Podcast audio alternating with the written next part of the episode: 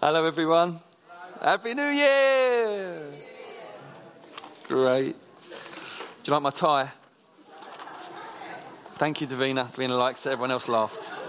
It's a gift from Davina, and it's been worn every day but one since Christmas Day. Great. Right. So, going to be preaching about prayer today, particularly about fasting. Take, take one minute to talk to the person next to you about your experience or lack thereof of fasting. Okay? Just, just you know, it's not a time, if you're really into praying and fasting, it's not a time to start boasting about how much you fast. Just chat about is this, a, is this something you're very familiar with or not really? Is this something that you've heard much teaching on? Just a quick little lowdown, 30 seconds each of where you're at on fasting. Away you go. Okay, so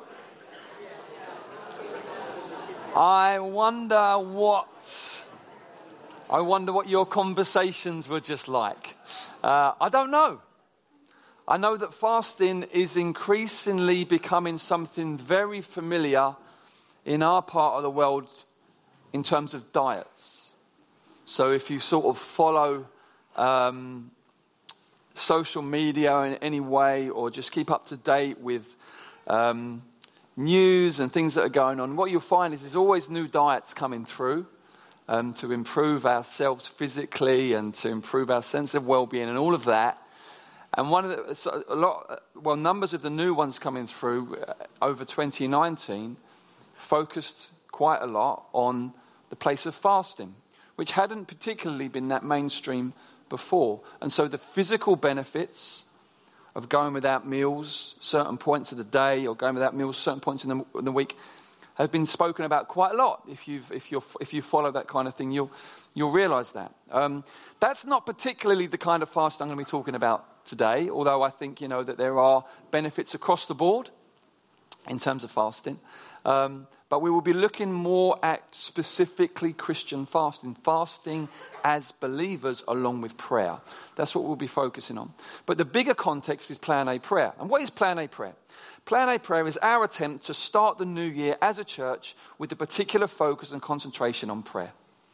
It's really saying we want to start as we mean to go on.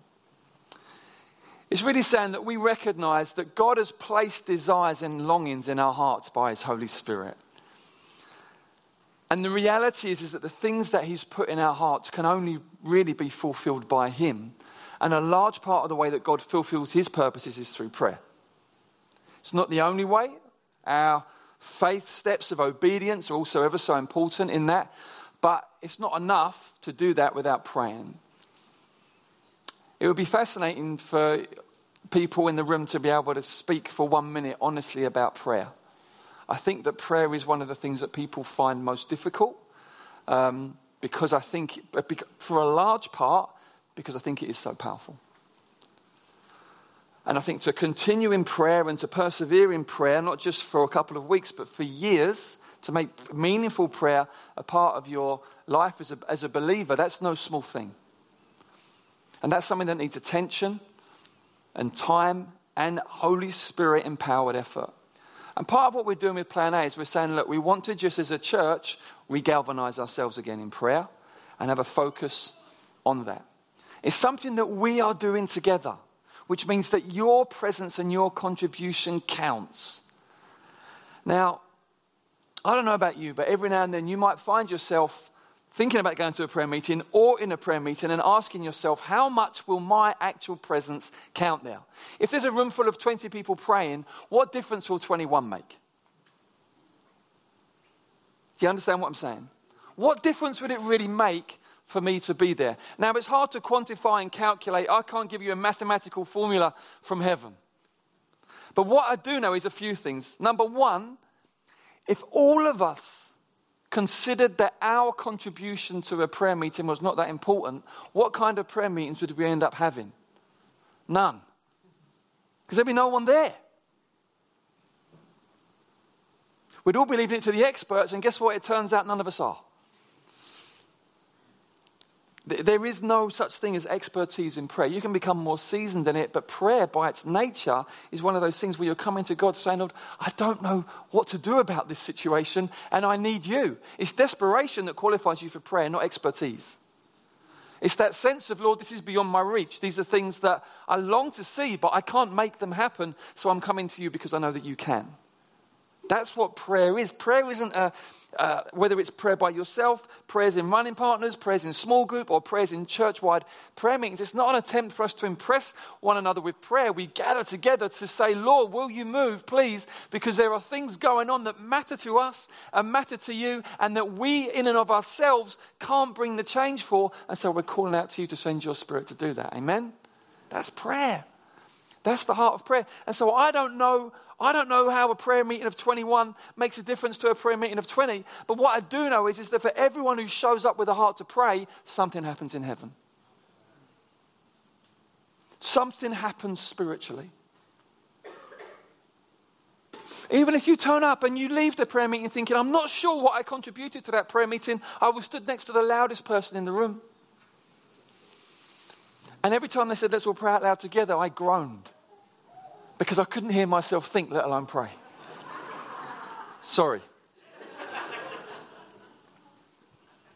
Sometimes it can be like that.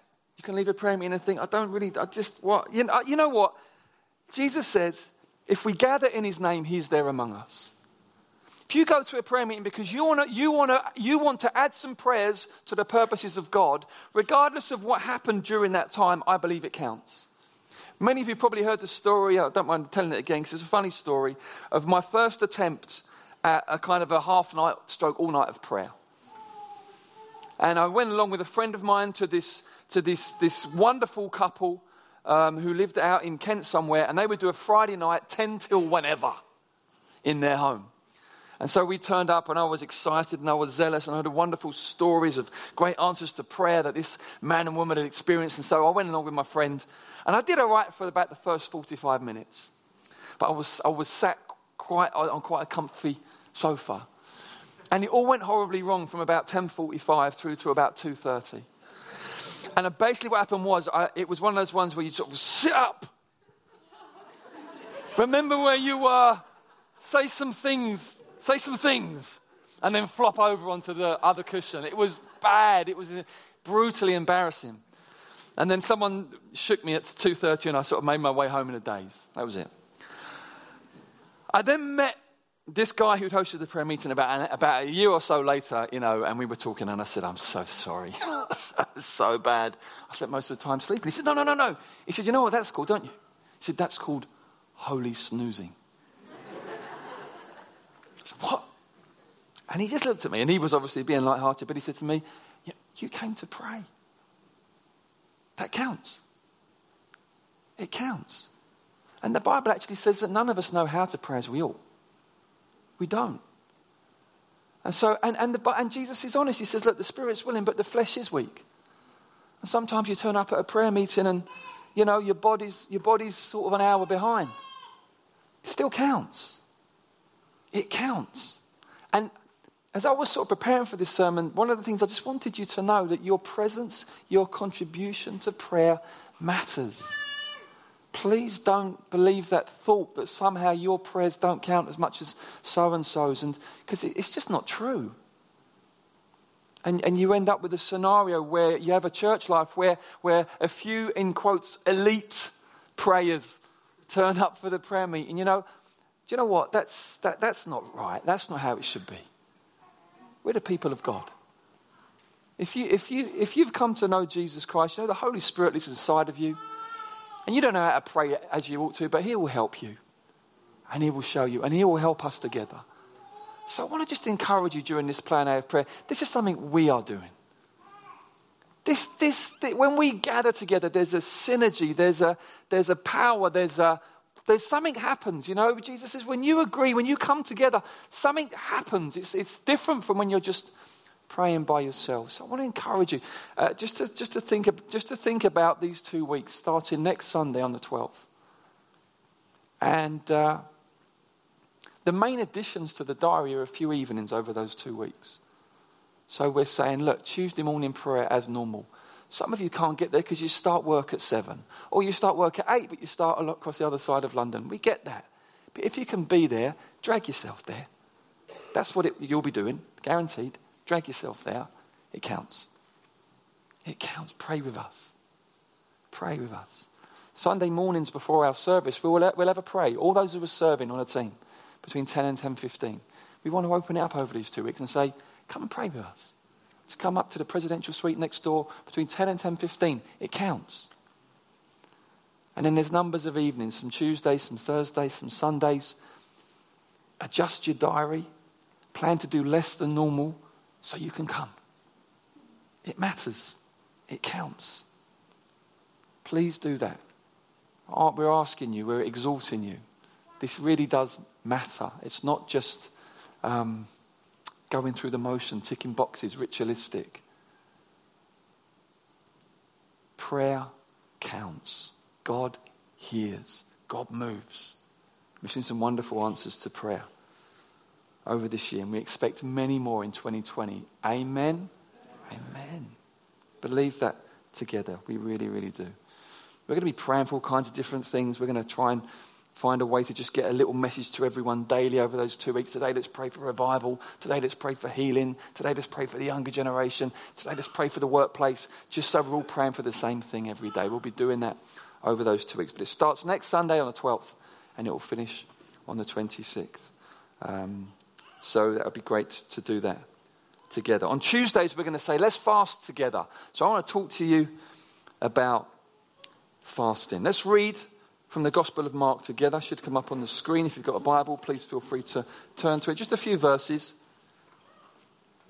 Mark chapter 2.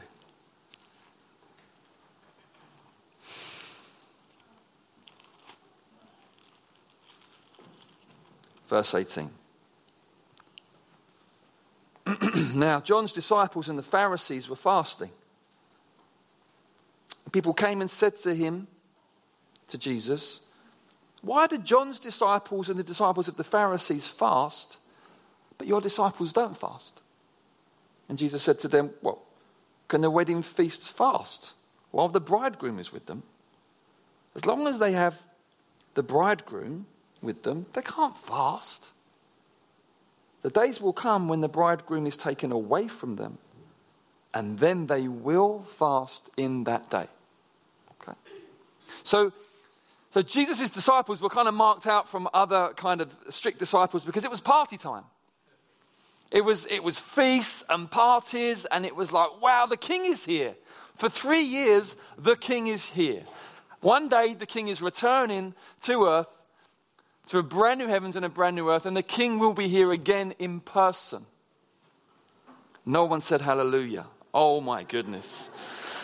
Oh, it's going to, 2020, come on. There's a period of time between his ascension into heaven, where he rules at the right hand of the Father, and his return, where the cry of the church is, Come, Lord Jesus. Where we long for him so we can be joined with him in marriage forever. Jesus says, In those days, they will fast. Because even though he is exalted and he is Lord over all and he has won the victory, and even though he has poured out the Holy Spirit, all of us still live with this groan on the inside. Those of us who have been born again, this groan where we know that our current bodies can't contain all that he's put in us. And we long for that resurrection body in that new heaven and the new earth where we will see him face to face and be able to fully live out the new creation that's been implanted to us when we were born again. There's that groaning, that longing. The Bible says creation groans in labor pains, and we ourselves groan with the first fruits. The Spirit's been given to us, but we're in the old body, and so we can't fully express this newness, this resurrection that's been put in us. So we long for that day. And so part of what fasting is is saying, Jesus, we long for you. We recognize that you're not here in the way that you will fully be here one day, and it's part of us saying, Lord, we long for you. That's what it is. In those, in those days, they will fast, which shows us, and then as we read through the New Testament, we see numbers of times where the early church are fasting. So it shows us that it is the Lord's expectation on us that fasting uh, with prayer will be a part of our daily of, of our walk with God. It will just be a part of it. It's not something for certain special elite Christians. Okay, it's part of the package for those of us who love the Lord. So I'm going to say, I'll teach you a few things about fasting just so you've got your head around it. Because there's not loads and loads and loads and loads of content behind the why and the what and the how of fasting. It's just it clearly happens and clearly is, is, is powerful in the purposes of God. So I'm going to just show you a few things so we understand what we're looking at over these two weeks, particularly. The first thing is this there's a general principle, first of all, in life that sacrifice leads to power. Sacrifice is a powerful thing. So let me just give you an example, even of, of, um, of a, a, sport, of, of a sporting situation. Those of us who enjoy watching the Olympics or big tournaments, often what you'll find is during those tournaments, certain people will really shine through as amazing athletes. And then often there'll be articles on the internet about them. And, and as, you, as you look at these stars and you read about them, what you often find is that part of the secret to their power, other than natural talent and all of that, part of the secret is enormous sacrifice. You read and you find out that the way these people have lived for the last few years and sometimes even decades is that they have sacrificed, they've said no to many, many things in order that they might uh, attain to something greater. And it's a really powerful thing. It, it leads to a sense of focusing and harnessing of the energies, and I'm just talking on a natural level now, a harnessing of the resources and the energies, mental, um, physical, uh, emotional, together for the express purpose of achieving something. And when there is a strong desire for something and people are willing to sacrifice for it, you find that there is a, a harnessing. There's a focusing which increases the power, increases the ability to get through and accomplish certain things. Now, that's not specifically Christian, but it is part of the way God's creation works. So it's not to be dismissed. And so we have to ask ourselves okay, if we are kingdom people, if we're believers, those who put the kingdom first, those who more than anything else want to see God break through, change lives, want to see the gospel do its work, in lives, want to see the church become glorious and shine in a, in a dark world, want to see breakthrough and healings, and want to see these things that God has promised us, then the question we have to live with is what, what am I going to say no to in order to harness my energies towards those things? It's just, I, I feel like I've said something revolutionary, but I, ha- I don't think I have. I think it's just the way it goes. All of us in this room will be saying no to certain things in order to be saying yes to other things. We do it all the time. Jesus said, Seek first God's kingdom and his righteousness. Therefore, that is the priority if you're a believer. Not just if you're a pastor, not just if you're a missionary. No, if you're a believer, Jesus says to his disciples, Seek first God's kingdom and his righteousness. Therefore, that's number one. So, therefore, we have to say, okay, so what's going to go by the wayside in order to see that come to pass? Well, I want to suggest to you that on, um, on a couple of Tuesdays in January, it would be food. I want to suggest that to you.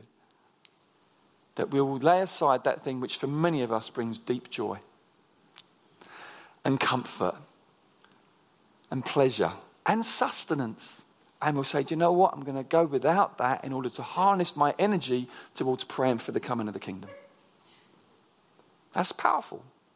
When a group of people do that, that's a powerful thing, regardless of anything else specifically Christian. But you say, we're, going to go, we're going for something, there's a real power in that. Let me urge you to take that seriously. Let me ask you, please, you know, let's, let, let, let, please let's do that. Please, can we own that? No one's going to be breathing down your neck or checking up on you. I'm asking you, can we own that together? And we'll say some practical things about fast in a minute, but there's just the first thing. The second thing is, is, is what, we're, what we're doing is, is that we are we're humbling ourselves before God. There's something about fasting where you're basically sort of going, Lord, there are many things in life that are your blessing and that are good. But in order to express our earnest desire and longing. And in order to harness the very best of our energies towards your kingdom, we're going to do without them and humble ourselves before your throne and express in a profound and devoted way our longing and our need for you and for your kingdom. It's humbling yourself. I've got some really great quotes on, on fasting here. I was uh, just looking up some different things on fasting, and I thought, did Charles Spurgeon ever fast? Because if you ever seen Charles Spurgeon, he was a big lad. And, um, and he was probably one of the jolliest pastors that ever graced the streets of London. And he didn't really look like a fast. He looked like more like a feaster than a faster, you know. So, but he says this on fasting. It's quite interesting. He says, um, he said, Our Lord Jesus Christ never made much of fasting. He very seldom spoke about it, and when the Pharisees exaggerated it, he generally put them off by telling them that the time had not come for his disciples to fast because the bridegroom was still with them, and while he was with them, their days were to be days of joy. But still, Holy Scripture does speak of fasting. In certain cases, it advises fasting. And there were godly men and godly women, such as Anna, the prophetess, who served God with fastings and prayer night and day. Now, I do not mean to spiritualize this away. I believe literally that some of you would be a great deal the better if you did occasionally have a whole day of fasting and prayer. There is a lightness that comes over the frame, especially of bulky people like myself. Clearly, you're not talking about me there, this is Spurgeon.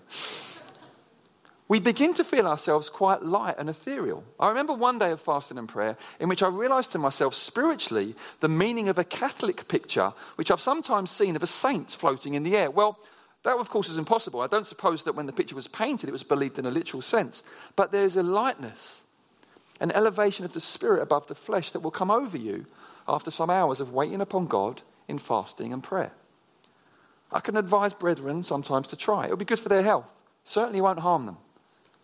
If we only ate about half what is ordinarily eaten, we should probably all of us be in better health.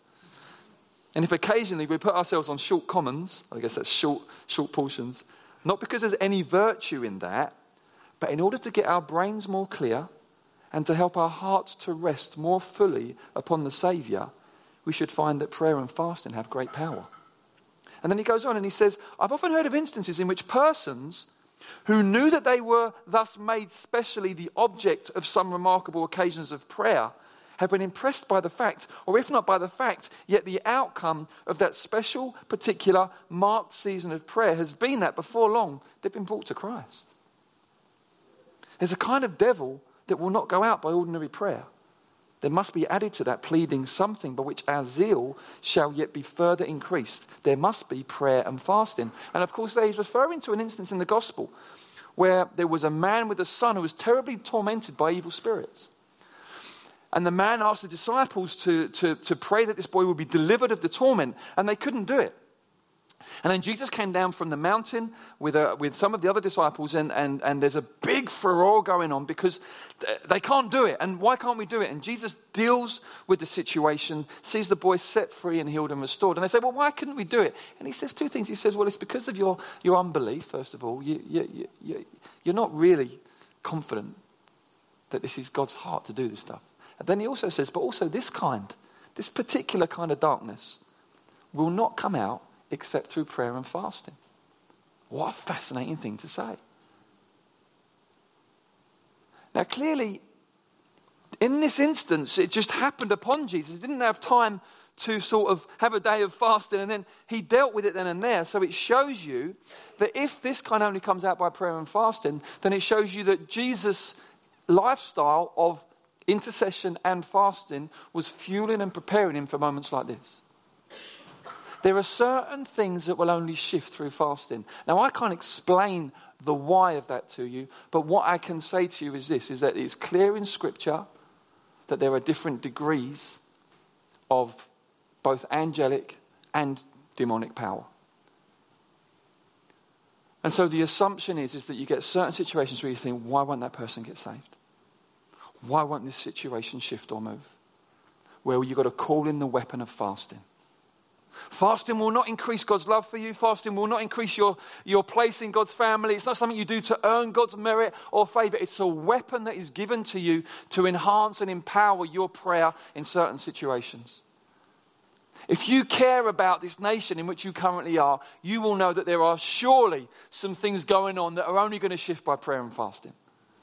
So let's pray and let's fast. Let's take this seriously. Let's pull the belt in and do the work. There's one other little quote by Spurgeon, which is, I think this is great. He says, I'm not sure whether we have not lost a very great blessing in the Christian church by giving up fasting. So they haven't done much fasting. He's saying, I think we may have lost some blessing. He says this. It is said that there's superstition in fasting. So one of the reasons why people weren't fasting. So now it's just superstitious. And he said this. He said, an old divine said this. We had better have a spoonful of superstition than a bowlful of gluttony. So when you fast, you may get it a bit wrong. You may not do it perfectly. But you know, God sees the heart, doesn't He? And when you say, you know what, Lord, I'm going for your kingdom here, God sees your heart. And there may be certain constraints even upon you in the area of fasting, health constraints and other things. You know, do what you can, God sees the heart. Don't get worked up and don't get perfectionist about it. Don't get weird about it. Do what you can before God, not before others. God sees the heart but it counts. If it's done from a place of wanting to seek his kingdom, it counts. One other short little quote. Before Mr. Bramwell knew the Lord, he practiced austerity and sought to mortify the flesh by fasting and other means, but not knowing the Lord, he did some foolish things until better instructed in the way of God and he got saved. When he became a minister, we read that he gave himself to fasting and prayer and diligently sought renewed baptisms of the Holy Spirit. On January the 6th, 1806, he writes this The flame of love, he was based in Hull, up north. The flame of love and salvation is now breaking out on every side in Hull. I know we cannot fast and pray in vain. Oh, Lord. The, the issues in our nation, in our communities and neighborhoods are not primarily political. They're not primarily psychological. They're not primarily social. All those things count. They're primarily spiritual. We must engage spiritually if we're going to see the root of things really change.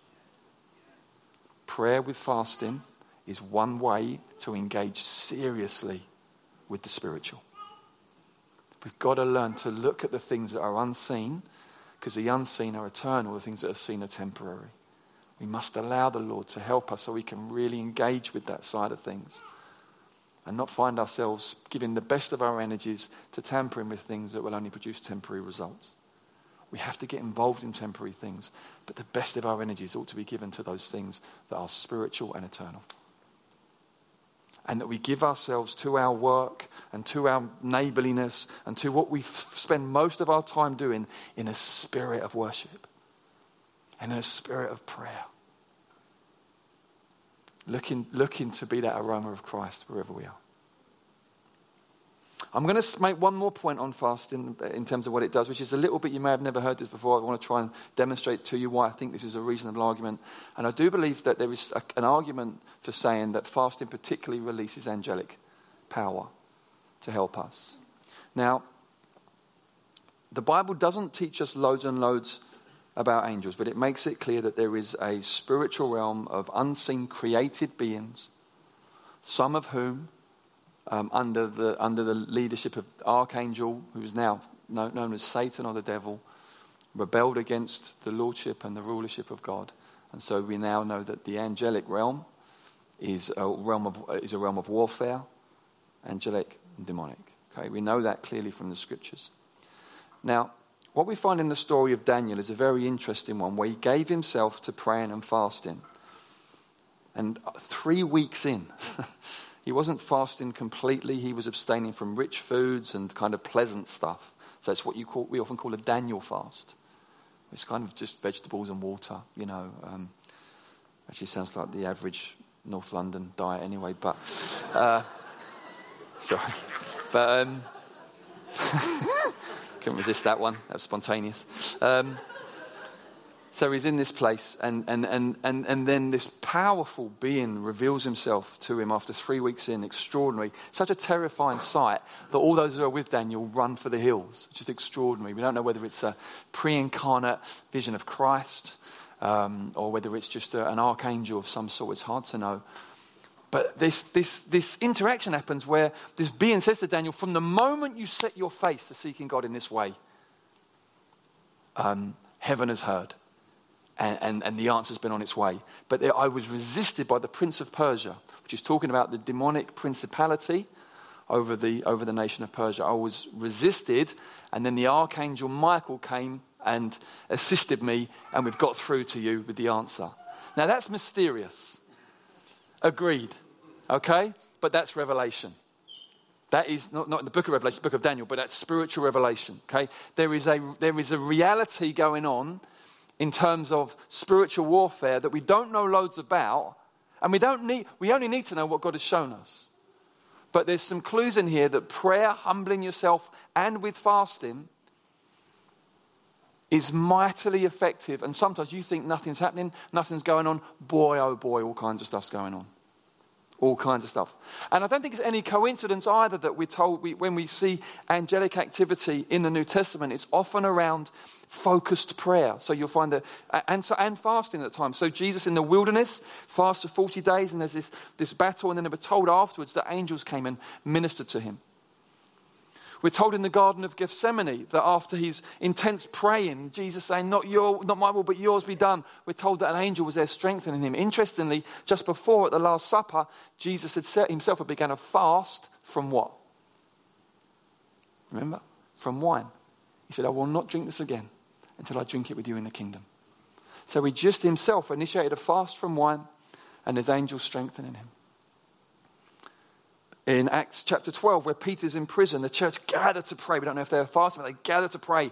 And an angel um, breaks into the prison and, and, well, appears in the prison, break appears in the prison, and, and, and delivers Peter from prison.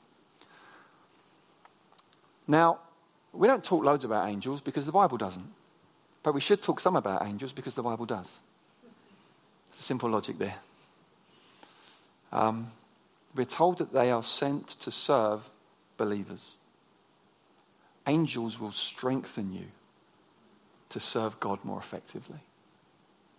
Whether you are aware of their presence or not is by the by. Because what you don't want to start doing is developing relationships with angels. okay? But God sends these messengers to strengthen his people for their work. And you can, you can see that fasting is one of the weapons and the tools that God has given us to release angelic power for the purposes of his kingdom.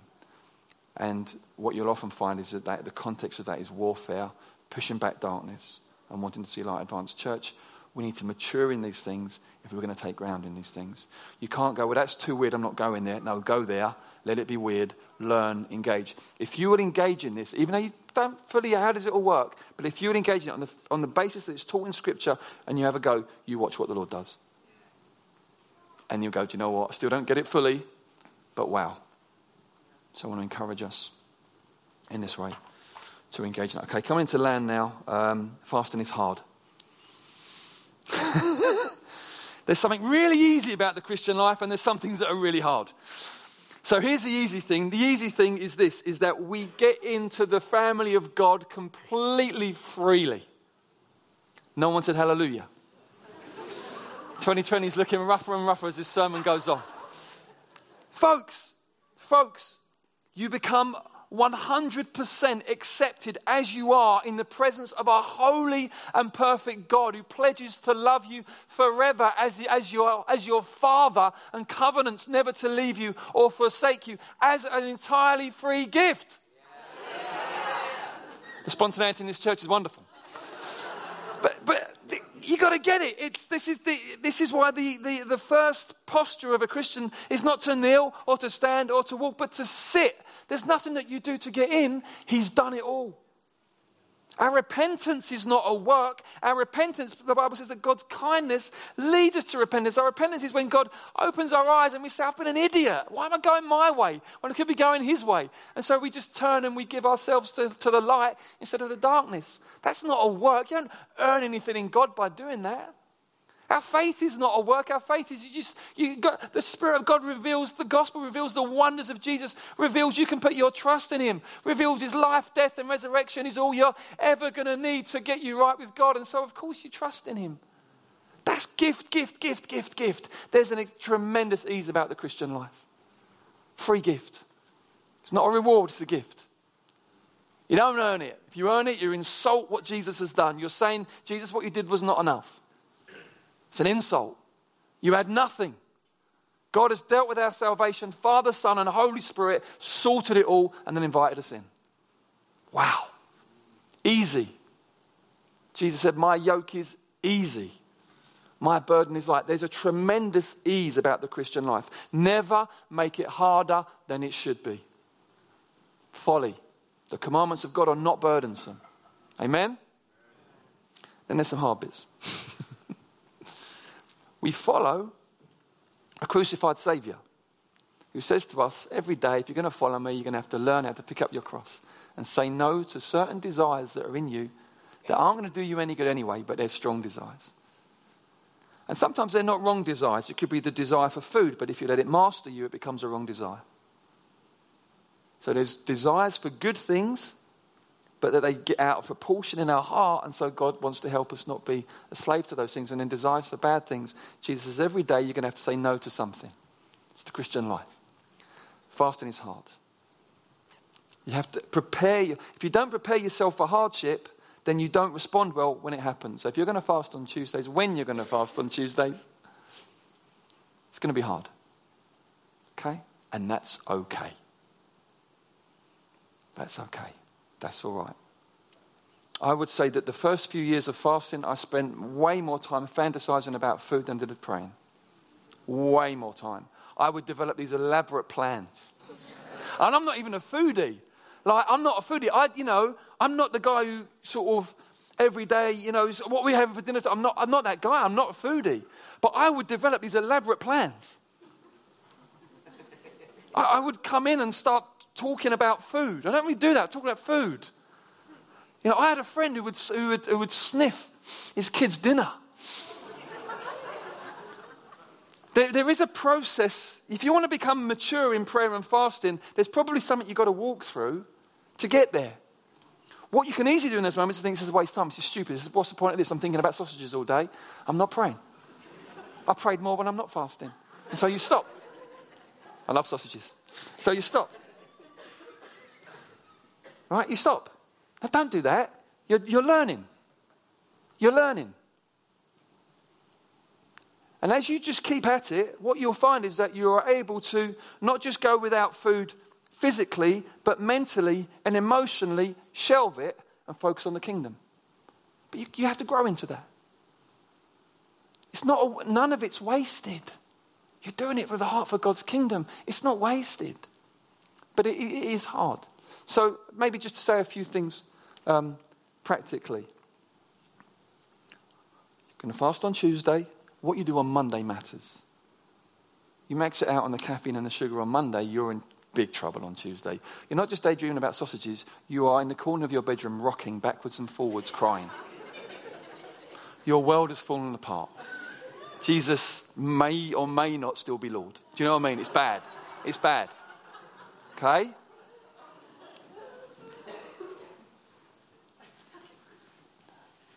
It's true. Right, so you got to so start so so be clever on Monday. You might even need to start winding things down a bit on Sunday. That way, at least you're not battling a really nasty headache on Tuesday. Do yourself a favor. So just practically, these things are really um, important. Be accountable in it. If you think, yeah, I'm, I'm, I'm, doing this, and maybe it's something you've done for the first time or something you just know you struggle to fast, let a brother or sister know. I'm in for this. Just want to let you know. So I wanted to do a day of prayer and fasting this week. I thought, I'm going to struggle. It's Chris, you know, I've, I've, I, it's, it's been Christmas. And any kind of regime completely went out of the window during Christmas. And so the sort of quality street levels are pretty high still and all that. But I wanted to do a damn prayer and fasting this week. So I texted just a mate in the church just said, Look, tomorrow I'm, i want to pray and fast. I feel like I want to do that. Just want to let you know. That really helps me to stick with it that day. You understand? Why? Because I want to impress him? No, it just helps me. It's just a helpful dynamic. I put it out there. Because when I decide something in my own heart and don't tell anyone, it's so easy to just go, do you know what? you won't do that.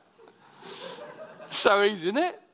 Yeah? So practically, we are, we are in, we're jars of clay. We're in, we're in bodies that, you know, that are not fully kind of fitted out for the kingdom. We've got to make some decisions that are going to Help us so that we can be, so that we can be fruitful.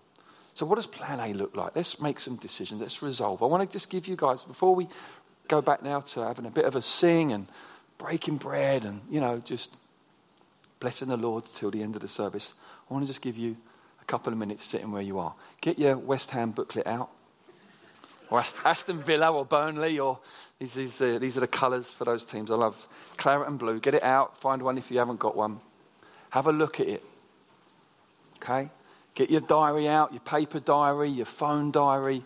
It's practical time now. It's time now where you go, yeah, okay, we'll put that in, we'll get there, we'll, we'll make, some, make some decisions around that. Just be practical. That's very, very godly to be practical and to be plan and to plan and make some decisions. So I'm just going to give you guys a minute or two to just do that, okay? Just and then we'll just end in prayer. Take it from there.